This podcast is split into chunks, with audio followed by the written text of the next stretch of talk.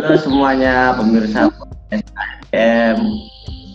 Hari ini aku sebagai host pada pagi hari ini aku Muhammad Rauf ditemani temanku Iya, Ika Layali, ya Cica, Cica. Iya, Cica. Jadi Biar kita ya? pengen ngobrol sama salah satu anggota Serdadu Kumbang yang tahun kemarin menang di Nah? Timnas ke-32 di Bali. Oh, alah, Dadi Kumang itu anggota PIMNAS yang eh, berhasil sukses ya dari pro delegasi UPN ya, Mas ya? Betul sekali. Veteran. Nah, sekarang kita sudah bersama dengan Mbak Aurora, salah satu anggotanya. Halo Mbak Aurora. Halo, Mbak pagi Uda. semuanya. Nah, tadi kan aku sama Cica udah perkenalan nih. Monggo Mbak Aurora untuk memperkenalkan dirinya kepada teman-teman HM3M. Oke, eh, halo semuanya teman-teman HMTGM. Eh, di sini aku diajak sharing nih buat ceritain tentang PKM atau tentang timnas yang nanti aku ngikut pertanyaan dari kalian. Eh, sebelumnya per- eh, aku Aurora Yudhita Ahmada, mahasiswi agribisnis eh, angkatan 2018. Biasanya teman-teman panggil aku Aurora ataupun Rora. Eh, seperti yang sudah dikatakan tadi, aku salah satu anggota dari tim Serdadu Kumbang yang kemarin eh, berkesempatan untuk ikut di Timnas ke-32 di Bali. Oke, Oke, Mbak Rora. Ada panggilan Mbak Aurora aja ya, Mbak Rora. Mbak Aurora. Oh, Mbak Rora. Rora boleh? Apa ya, Mbak ya? Tim Serdadu Kumbang ya, Mbak? ya? Oke, Rora boleh. Mbak tim Serdadu Kumbang ini awal dari teman-temannya nih eh, berapa tim dan kenapa kok bisa jadi tim yang sukses ini, Mbak? Dari profil-profil timnya ini, Mbak. Dari jurusan apa aja kira-kira? Iya, um, Serdadu Kumbang itu sebenarnya dibentuk atas ketidaksengajaan pertamanya karena kita awalnya nggak saling kenal gitu kita berlima itu nggak saling kenal. Aku cuman kenal sama satu temen temanku SMA sebenarnya, jadi diajakin untuk ikut gabung gitu, ikut PKM bareng sama teman-teman dari di geofisika. Jadi kita tuh berlima. Eh, yang pertama, yang tiga orang itu dari geofisika, satu orang agribisnis, aku dan satu orang teknik pertambangan. Eh, ketuaku itu ada, ada Aan, itu dari Geofisika 18, terus anggotanya itu ada Aslam dari Geofisika 18, ada Afifah dari Geofisika 18, kemudian aku agribisnis 18 dan Mas Afif dari teknik pertambangan 2018. Jadi awalnya cuman sekedar diajak sih untuk ikut PKM gitu dan awalnya aku cuman kenal sama Afif aja sama yang lain belum kenal dan akhirnya karena ajakan itulah kita membentuk tim untuk ikut PKM di pengabdian masyarakat kayak gitu. Oh. Nah, terus kalau untuk Mbak Rora sendiri nih, awalnya emang pengen punya keinginan eh, untuk ikut PKM atau awalnya itu tadi cuma sekedar coba-coba itu? Oke. Jadi sebenarnya kalau backgroundku sendiri, aku emang passionnya sih atau nggak tahu namanya apa, tapi suka aja gitu sama hal-hal yang berbau penelitian dan pengabdian. Dari zaman SMA sih udah pernah gitu ikut eh, tentang lomba-lomba penelitian gitu. Mungkin teman-teman yang tahu zaman SMA tuh ada opsi sama fiksi. Nah itu kan cukup gencar ya kalau di Jogja sendiri. Jadi aku waktu SMA ikut itu. Terus uh, udah dari awal sejak kita keterima di UPN, aku selalu bilang ke Iva, wah pokoknya nanti kalau kamu PKM, kamu harus ngajak aku. Aku bilang kayak gitu. Jadi uh, sebenarnya udah kita rencanakan gitu sejak kita zaman masih maba masuk UPN, aku harus banget ikut PKM, harus banget ikut timnas, nggak tahu gimana caranya kayak gitulah. Awal-awal dulu kayak gitu. Wah, keren ya. Keren. Dari ketidaksengajaan. Tapi ternyata emang punya minat gitu. Hmm, tidak sengaja. Kalau- Tapi minatnya tuh besar loh. Iya, kalau Mbak Rora tuh SMA-nya mana Mbak? Oke, aku SMA-nya SMA 7 Jogja. Oh, Smaven. Iya benar banget maaf Smaven ya. Jogja. Iya. Tapi keren ini mbak. Tipe orang yang eh, kalau udah punya ambisi tuh harus tuh. Harus. Tadi bilang bagaimanapun caranya. Aku harus ikut timnas. Iya. Keren sekali. Kita harus ikut timnas gitu ya. Nah, Mbak, eh, ini kan Mbak kan suka penelitian, pengabdian gitu ya. Ini dari pas eh, PKM itu, awal PKM itu, Mbak ada kayak aku ya, nyoba-nyoba ide lain atau langsung eh, mantep ke ide serdadu kumbang ini sama teman-teman atau ada kepikiran ide lain, ide lain gitu kayak yang ah aku pengen ide inilah, ide inilah gitu. Atau langsung fokus satu gitu, Mbak. Jadi em, biasanya nih kalau dalam tim PKM gitu rata-rata yang punya ide pertama itu pasti ketuanya dulu. Jadi ketuanya tuh pasti, eh aku ada ide ini nih kayak gitu. Nah waktu itu karena waktunya super mepet untuk submit proposal, jadi kita mengiyakan ide Aan dan kebetulan sih kayak kita sefrekuensi gitu berlima. Oh iya idenya bagus nih, tinggal kita kembangkan bareng-bareng berlima. Jadi nggak ada kepikiran untuk sempat ide lain itu enggak. Kita udah udah mantep bareng-bareng berlima untuk milih ide Sedadu Kumbang ini, kemudian tinggal pengembangannya itu kita kembangkan bareng-bareng kayak gitu sih. Nah, tadi kan awalnya kan mantep kan sama idenya Mas Aan. Nah, terus dikembangkan sehingga menjadi ide yang mampu memenangkan lomba di timnas gitu. Nah, untuk perjalanannya sendiri nih, kita udah mulai masuk bagian cerita-cerita pas PKM-nya. Nah, ini bisa diceritain nggak nih?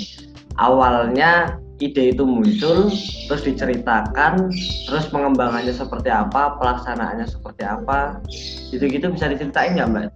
Kayaknya seru tuh. Iya itu bisa diceritain mbak. Soalnya temanku ini ya mbak pengen tahun itu pengen ikut PKM mbak, tapi dia tuh masih bingung tuh loh mbak alurnya kayak gitu. Iya, kan bisa nih dari cerita mbak Orla bisa menginspirasi kan bisa ya, Betul. bisa nambah semangat tuh kan. Betul. Walaupun udah mepet ya mas ya, Nggak siapa tahu idenya tuh tambah-tambah, wah langsung mantap. Boleh mbak diceritain? Oke, untuk menceritakan pengalaman itu sebenarnya di awal kita itu diskusi bareng melalui uh, WhatsApp chat karena waktu itu aku sekitar bulan Desember penyusunan proposal itu aku lagi di kampung halaman nih. Nah terus dari ide yang udah dimiliki oleh ketuaku, ide yang udah dimiliki oleh Aan, kita ini uh, berkomitmen lah untuk mengembangkan ide itu bareng-bareng kayak gitu. Jadi kalau ditanya kalau mesti orang-orang tuh suka bilang ih mepet banget nih kalau UPL ngasih timeline tentang PKM gitu itu sebenarnya dari zamanku itu juga udah mepet banget tuh. Kita juga tiga minggu nyusun proposal super ngebut lah istilahnya. Dan kalau sekarang teman-teman bisa lebih dipermudah karena udah ada PKM Center. Sedangkan kita dulu belum ada sama sekali. Kita benar-benar harus berjuang sendirian lah istilahnya gitu. Nah teman-teman nih mungkin yang punya kepikiran ide bisa apa langsung eksekusi aja karena kita sekarang udah punya fasilitas di PKM Center kayak gitu. Terus sekitar bulan Desember atau awal Januari gitu proposal kita udah jadi.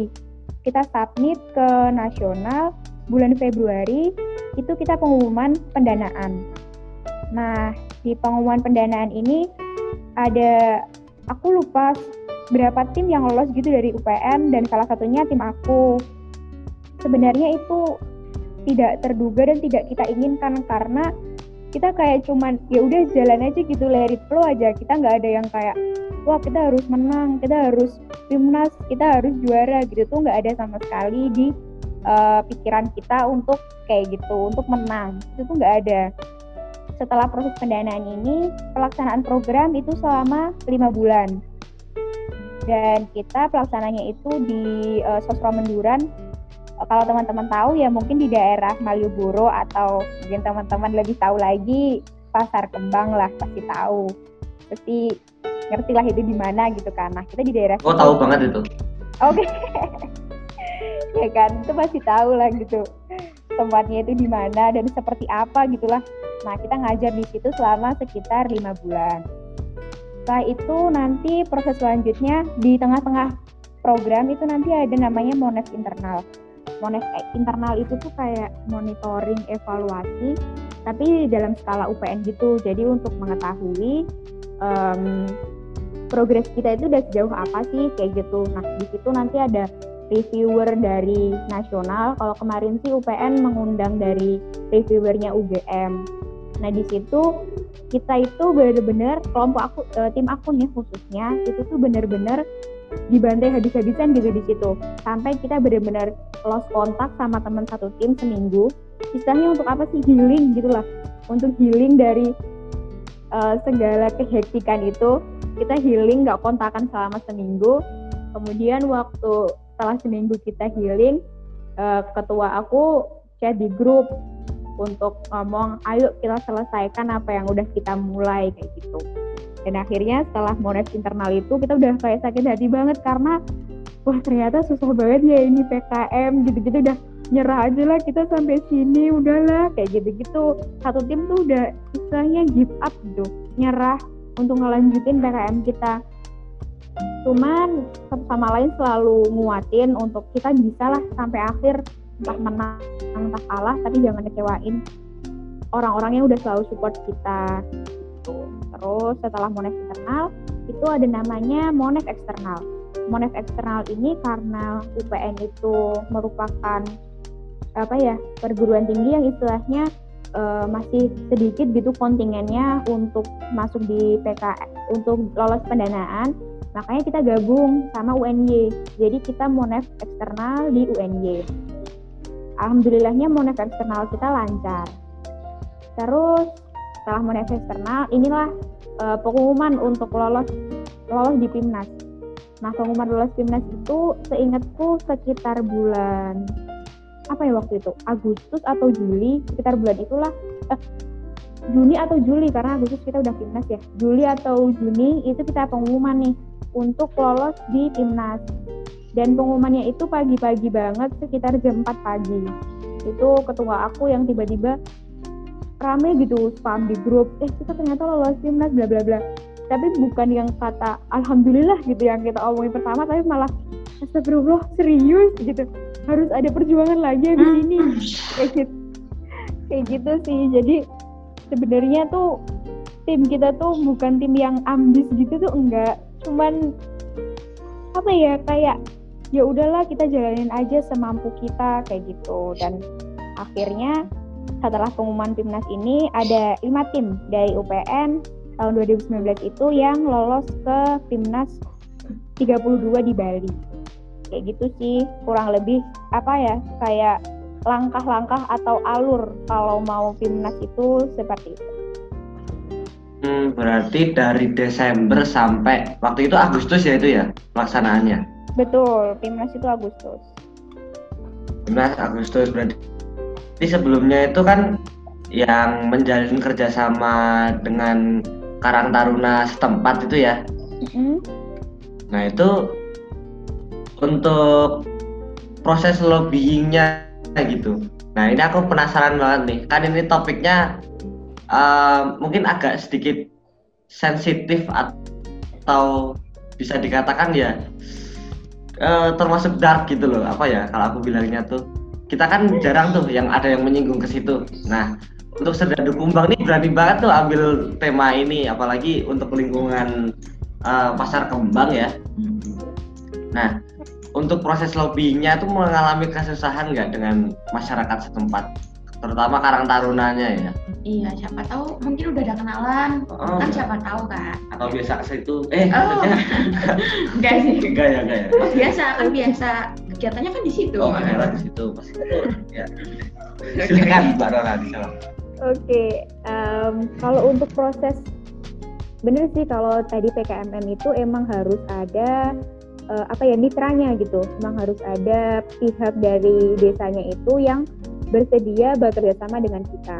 Nah, kebetulan uh, kita ini udah punya kontaknya, tapi cuman kontaknya kayak ketua Karang Tarunanya siapa gitu. Dari temennya temen-temennya Aan. Pokoknya panjang itu ceritanya gimana bisa dapat kontaknya orang orang Karang Taruna sana itu. Pokoknya itu uh, apa namanya relasinya Aan lah gitu. Nah waktu di sana itu sebenarnya sih nggak kesusahan karena kan jelas ya maksudnya tujuan kita itu untuk apa di sana. Kemudian program kita itu untuk siapa dan mengangkat tentang hal apa gitu kan. Mereka udah jelas jadi nggak mengalami kesusahan sih untuk uh, menjalin mitra dengan mereka. Tinggal dijelaskan aja kalau kita ini dari mahasiswa mana kemudian memiliki program apa dan programnya itu akan seperti apa sih. Kemudian kemitraan apa yang kita harapkan dari uh, jalinan kerjasama ini kayak gitu. Jadi sana juga langsung ACC kayak gitu sih dan dan kabar baiknya juga kalau dari kepala desanya di sana, uh, sorry, lurahnya ya, lurahnya di sana itu um, itu mereka juga terbuka banget untuk menerima mahasiswa yang akan melakukan pengabdian di sana, apalagi concern kita ini tentang pendidikan anak-anak di sana kayak gitu. Jadi kalau menurut aku sih itu itu hitungannya mulus sih. Uh, apa ya proses kerjasamanya itu mulus nggak ada hambatan. Kayak gitu. Oke mbak Nora uh, ngomong-ngomong tentang program tadi ya kalau dari Serdadu Kumbang sendiri buat apa daerahnya tadi pasar kembang ya? pasar kembang. uh, uh, buat daerah pasar kembang itu sendiri tuh program yang diterapkan tuh apa aja sih mbak? Terus output yang pengen dihasilkan dari tim Serdadu Kumbang di sana tuh apa ya Mbak? Oke, jadi seperti yang udah aku katakan tadi, kalau fokus kita atau concern kita itu ke bagian pendidikan anak-anaknya atau pengembangan karakter apa ya? Kita ngomongnya karakter milenial gitu sih kalau di judul kita. Jadi kita fokus ke anak-anak uh, usia sekolah dasar hmm, sekitar umur 6 sampai 12 tahun lah gitu dan output kita itu sebenarnya untuk memfasilitasi mereka sih memfasilitasi mereka untuk mendapatkan lingkungan yang ramah untuk mereka di mana mereka bisa bermain sambil belajar kayak gitu. Jadi materi yang kita sampaikan itu sebenarnya materi-materi non akademik. Jadi materi yang uh, bukan didapatkan di dalam uh, kegiatan pembelajaran di sekolah kayak gitu. Misalnya ada arti penting cita-cita, kemudian gemar menabung, kemudian cinta lingkungan, cinta budaya Indonesia, kayak gitu-gitu sih. Dan kita pengennya selain mereka paham gimana materi-materi di sekolah, mereka juga ngerti gitu uh, untuk mengembangkan diri itu nggak selamanya akademik yang harus ditonjolkan, tapi dari sisi non akademik itu juga bisa melalui penguatan karakter-karakter anak-anak di sana. Jadi istilahnya tuh uh, kita nggak pengen nih ketika mereka lahir atau tumbuh di lingkungan yang mungkin ya bagi mereka itu kurang menguntungkan, tapi kita tuh pengen mereka tuh uh, kemampuannya atau bakatnya itu terasah lebih baik lagi gitu melalui program yang kita selenggarakan.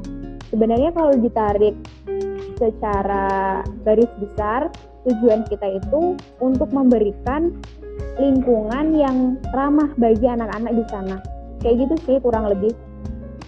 Berarti lebih ke arah uh, pengembangan soft skill dan budi pekerti si anak sendiri ya, karena ya nggak usah di area lokalisasi lah ya kita sebutnya. Cuman kan di zaman sekarang kan banyak nih krisis uh, krisis identitas lah ibaratnya katakanlah yang ada di Indonesia ini kadang-kadang hmm. anak-anak tuh banyak yang kehilangan moralitasnya, kehilangan nilai budi pekertinya ya mungkin ya serdadu kumbangnya mengincarnya ke arah situ ya.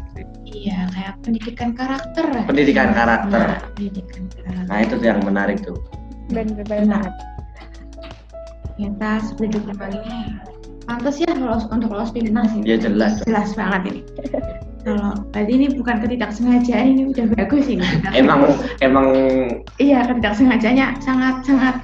Uh, harus direalisasikan iya, lah. Direalisasikan. Benar, benar, Nah kalau ini kan udah selesai timnas ya Mbak.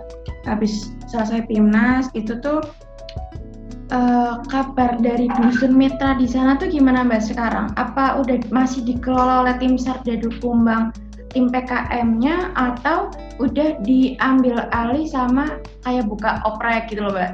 Buka relawan lah ya. Uh, uh, buka re open relawan gitu Mbak. Gitu Mbak, gimana? Di tim uh, di dusun mitra Sardadu Kumbang. Oke, jadi kabar baiknya setelah timnas itu kita bisa ekspansi ke dua kedua apa ya dua dusun lah istilahnya. Jadi dua tempat gitu, dua tempat di uh, di, di kelurahan sosial Manduran ini. Jadi kita tuh ngajar di dua tempat yang berbeda kayak gitu. Nah, untuk keberlanjutannya sendiri itu benar banget kita oprek open recruitment relawan untuk ngajar di sana. Walaupun ini sebenarnya dari awal pelaksanaan kita pun kita itu sebenarnya udah oprek. Cuman teman-teman mahasiswa UPN aja dan kebanyakan sih teman-teman dari geofisika karena tim kita kan mayoritas geofisika tuh. Jadi ya istilahnya teman-teman kita sendirilah gitu yang ikut ngajar di sana kayak gitu. Nah, setelah kita lolos di timnas, kemudian timnas telah selesai, tanggung jawab kita sebenarnya untuk tetap memastikan bahwa sekolah rakyat ini tuh harus tetap berjalan. Dan itu tuh kita cara kita untuk melanggengkan sedadu kumbang itu dengan cara uh, oprek relawan itu. Nah, kemarin itu sekitar awal tahun ini, tahun 2020, kita itu udah oprek beberapa relawan. Dan relawan kita itu bukan cuma dari UPN sekarang ada beberapa dari universitas lain.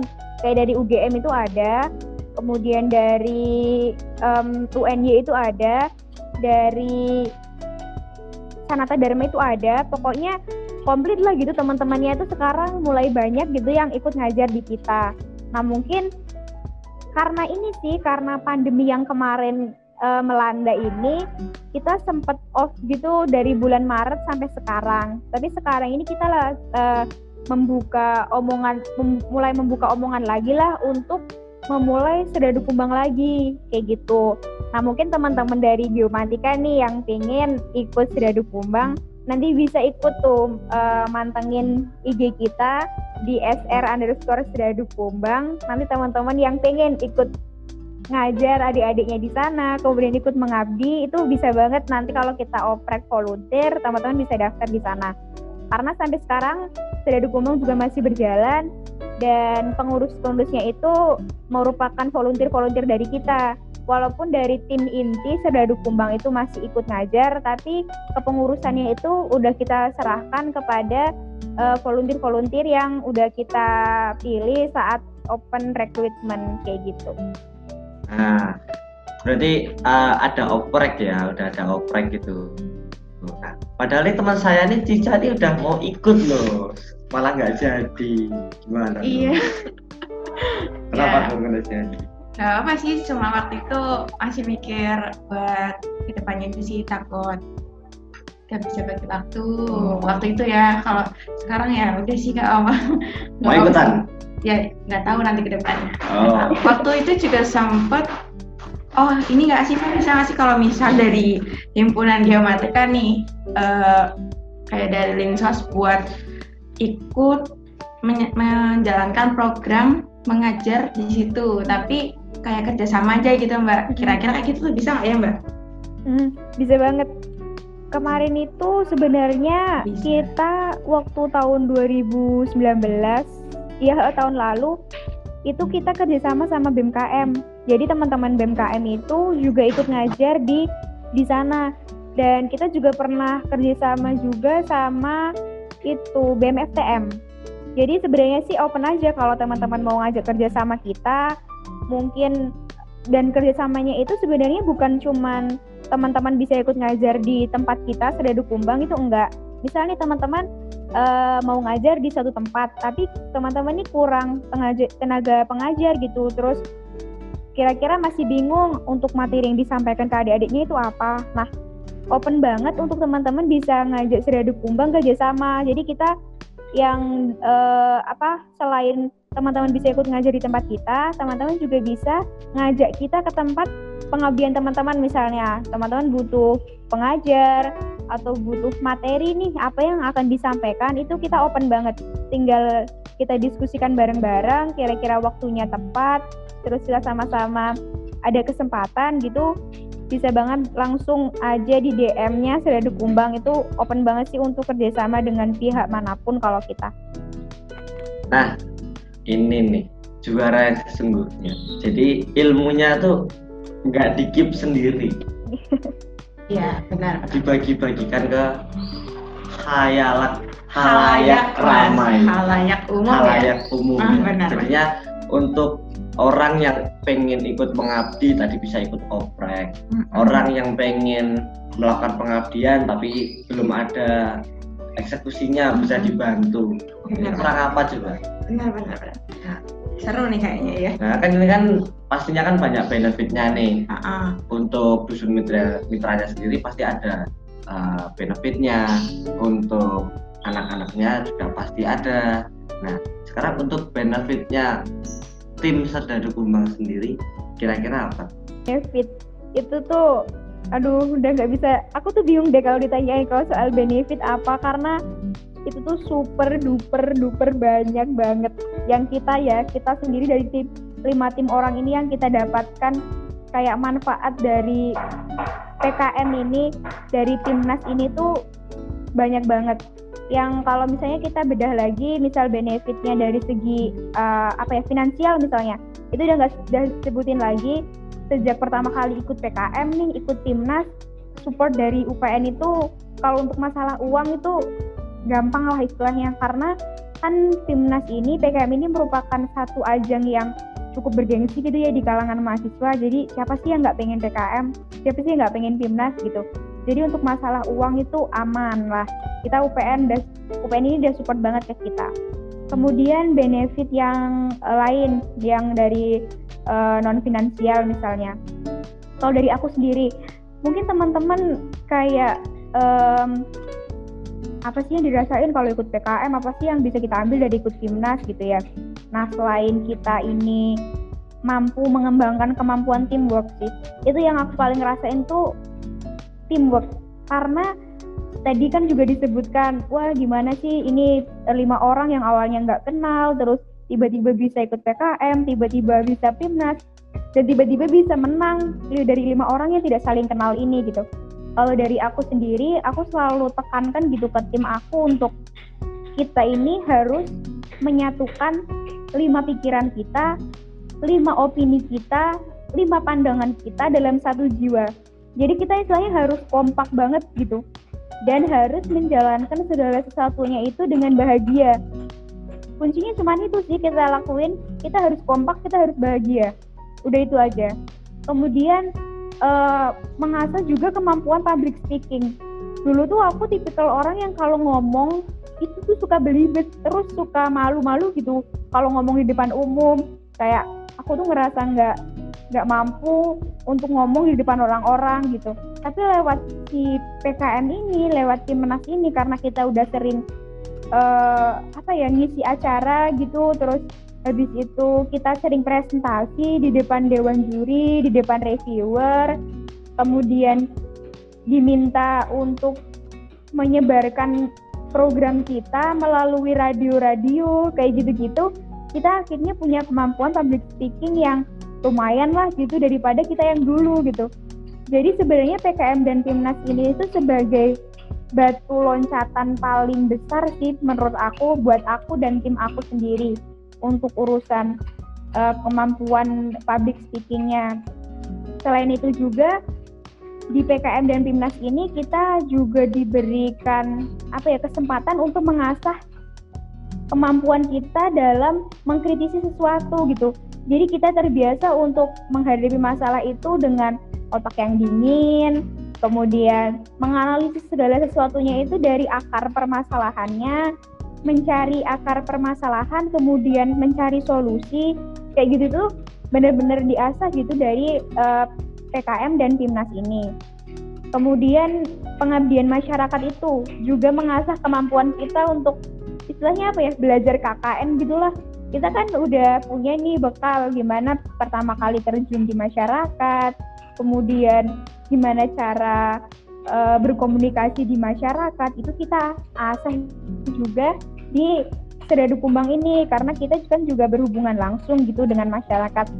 Jadi kalau ditanya benefit untuk diri kita itu sebenarnya uh, itu sih wadah untuk mengembangkan kemampuan diri kita jadi lebih baik lagi yang aku rasa sih itu mulai dari berbagai uh, kemampuan mulai dari public speaking terus uh, kemampuan berpikir kritis kemudian selalu melihat sesuatunya itu sebagai sebuah peluang gitu. Jadi jangan jangan terbiasa menjadikan masalah itu sebagai wah kalau masalahnya ini ada aku makin pusing nih aku makin makin bingung mau ngapain kayak gitu-gitu. Nah itu istilahnya kayak jadi penghambat untuk kita seharusnya kita tuh jadi bersyukur gitu ketika kita ada masalah artinya kita diberi kesempatan untuk berpikir diberi kesempatan untuk mengembangkan kemampuan otak kita gitu untuk mencari solusi yang paling tepat kalau dari aku sih itu yang aku rasain tentang benefit-benefit yang aku dapatkan selama ini. Berarti benefitnya benefitnya tuh banyak banget ya. Enggak enggak cuma dari segi finansial, tapi kita bisa uh, dari pengabdian, dari terus bisa im penelitian mengembangkan uh, diri. bisa memandiri yang tadinya kata yang tadinya. Uh, nggak terbiasa ngomong di depan publik, sekarang jadi lancar yang bayar. Berarti itu sangat melatih soft skill ya? Hitung-hitung latihan sidang lah. Ah iya hitung-hitung latihan sidang ya benar benar. Oh iya kalau ngomong-ngomong misal Uh, kan udah lolos simulasi mbak. Kalau ini kan saya Kumbang alhamdulillah jalan ya. Jalan lancar jaya ada oprek volunteer gitu hmm. kan. Maksudnya masih dikembangkan sampai sampai sekarang ya. Kalau semisalkan abis uh, lolos PIMNAS itu terus kalau yang bentuknya kayak ini kan pengabdian masyarakat ya. Nah itu tidak berjalan apakah ada apa sih namanya tuh uh, konsekuensi atau apa? Ada dari atau harus diganti rugi kah atau harus tetap berjalan gitu mbak? Oke, okay. um, kalau untuk kayak gitu tuh sebenarnya secara tertulis aku sebenarnya kurang paham ya. Cuman kalau menurut aku kalau kita udah komitmen untuk submit proposal kemudian kita udah dapat uang pendanaan nih ya secara apa ya, secara diri kita sendiri nganggapnya kamu nggak mungkin lah untuk berkhianat gitu untuk seseorang yang udah ngasih kamu uang nih untuk melaksanakan program ya masa kamu nggak melaksanakan gitu. Itu secara dari diri sendiri ya. Kalau mungkin dari aturannya itu emang ada sih beberapa uh, teguran atau mungkin apa ya punishment atau hukuman gitu untuk teman-teman yang tidak menjalankan program. Yaitu nanti akan berdampak pada uh, kualitas perguruan tingginya juga gitu.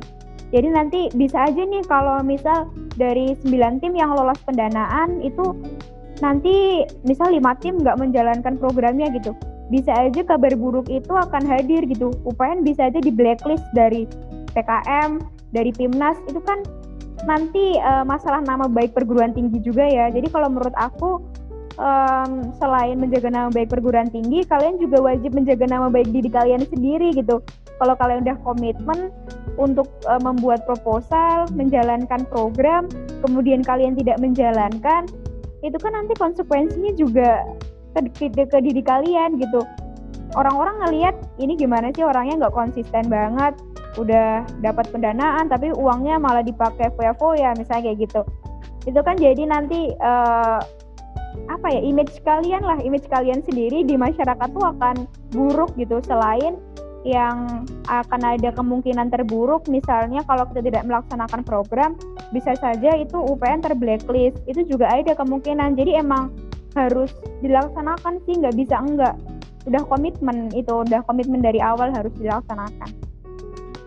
Oke berarti itu masalah ya nurani aja kali ya. Iya. merasa rasa tanggung jawab gitu ya. Sebagai mahasiswa bener. ya kali gitu udah udah dikasih pendanaan tapi nggak nggak dimanfaatkan dengan baik kan juga nanti akan berpengaruh pada nama baik perguruan tinggi itu sendiri nah untuk tips and trick nih contohnya buat aku buat saya nih yang belum pernah ikut PKM tapi pengen banget ikut PKM gitu kan pengen banget ikut BIMNAS nah tips okay. and trick buat yang pemula kayak aku nih gimana hmm. nih mbak Oke, kalau ditanya tips and trick, biasanya tiap tim itu punya apa ya, punya kuncinya sendiri ya, punya uh, caranya tersendiri gitu untuk mencapai hal itu. Kalau aku aku bocorkan lah dari Sedadu Kumbang apa sih yang kita punya sebenarnya yang uh, yang kita pegang gitu selama ini untuk bisa sampai di titik itu gitu. Kalau aku eh, tim aku sebenarnya yang selalu kita pegang tadi yang aku katakan di awal. Kita harus kompak dan bahagia. Udah itu aja. Kita harus selalu kompak karena kalau dalam satu tim nih, misalnya kita eh, tiba-tiba yang satu tuh nggak punya tujuan yang sama gitu sama kita, itu akhirnya akan jadi beban gitu satu sama lainnya. Jadi yang pertama itu kalau dari aku cari tim yang kompak dan cari tim yang bisa diajak bahagia. Karena kalau kalian nggak bahagia, menjalankan program dengan apa yang menjalankan hal yang seberat itu selama kurang lebih setahun, kalian akan terus bersama-sama. Itu tuh berat banget kalau kalian nggak kompak satu sama lain. Itu yang pertama. Yang kedua, kalau kalian pengen PKM, kemudian sekarang kalian lagi nyusun proposal, um, jangan pernah lupakan buku pedoman. Karena buku pedoman itu yang paling krusial gitu, yang harus teman-teman selalu bawa ke mana-mana mulai dari misalnya nomor halamannya salah atau nomor halamannya itu fontnya bukan Times New Roman misalnya teman-teman salahnya Calibri misal. Untuk sekedar apa uh, font di bagian nomor halaman itu juga harga mati.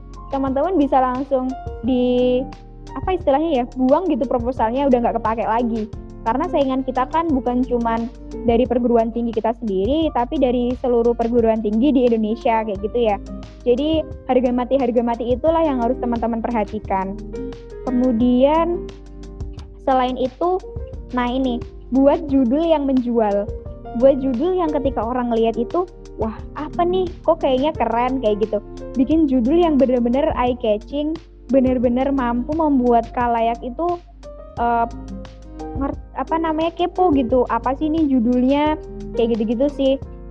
Kalau dari aku mungkin tips tipsnya untuk yang pengen PKM terus masih bingung-bingung sekarang itu sih kalau dari aku cari tim yang mau dan mampu diajak kompak dan bahagia. Kemudian uh, jangan pernah lepas dari buku pedoman. Terus jangan lupa untuk uh, selalu perhatikan gitu apa-apa aja yang ada di buku pedoman. Kemudian jangan lupa buat judul itu yang menarik dan menjual. Kayak gitu sih kalau dari aku. Oke. Okay. tips triknya tuh uh, mengenai kelom, uh, tim ya mengenai tim tuh harus kompak ya. Benar sih kalau nggak kompak ya dari awal nggak kompak tuh kayak yang mau buat proposal bareng aja nggak jadi-jadi gitu ya mbak kalau nggak kompak gitu kan. Apa masih beda pandangan masih beda ini nggak jadi-jadi hmm. sampai akhirnya nggak jadi nggak submit proposal gitu kan ya mbak. Bener banget nah gimana mas Raul kalau melihat tips trik dari mbak Rora nih siap nggak? Siap lah insya Allah lah Ya, siap ya. Harus siap dong. Harus siap ya. Masa mahasiswa bilang nggak siap? Oh, aduh. Oke, berarti udah siap ya, udah dikasih tips sama Rora. Dan nemu tim yang kompak, kompak belum? Sudah. Dong. Wah, ini insya Allah lolos Pimnas. Amin. Doain ya, Mbak. Amin, amin ya Allah. Amin. Doain kita wakil UPN. Amin. Amin, amin. Nah, mungkin uh, sudah hampir 20 menit ada harusnya ada, ada ya udah 30 menit 30 menit ya kita berbincang-bincang gak kerasa ini. Nah ini kayaknya seru banget nih ngobrol di PKM apa apalagi yang kan lagi PKM lagi hangat-hangatnya nih. Iya. Baru gencar-gencarnya nih. Ayo cari tim ayo cari tim ayo kita bikin proposal. Nah ayo kita cari ide. Nah sehingga obrolan seperti ini tuh gak kerasa gitu. Udah 30 menit berlalu. Oke mungkin dari kami dari aku Ro'uf sama temanku Cica mengucapkan banyak terima kasih kepada Mbak Rora yang mau sharing dan mau yeah. berbagi apalagi kan uh, dari geomatika sendiri nih yeah. banyak nih yang pengen ikut nah hmm. dari podcast ini kan diharapkan banyak memotivasi teman-teman HMTGM gitu mbak benar-benar oke mungkin kita terima kasih yang sebesar-besarnya kepada Mbak Aurora sekali lagi Terus kita ketutupan penutupan ya ini ya. Iya. Penutupan. Oke, terima kasih untuk pemirsa podcast HMTGM. Sampai jumpa di podcast, podcast selanjutnya. selanjutnya. Dadah. Lebih menarik ya tentunya. Pastinya. Dadah. Terima kasih Mbak Ora. Terima kasih. Iya, sama-sama.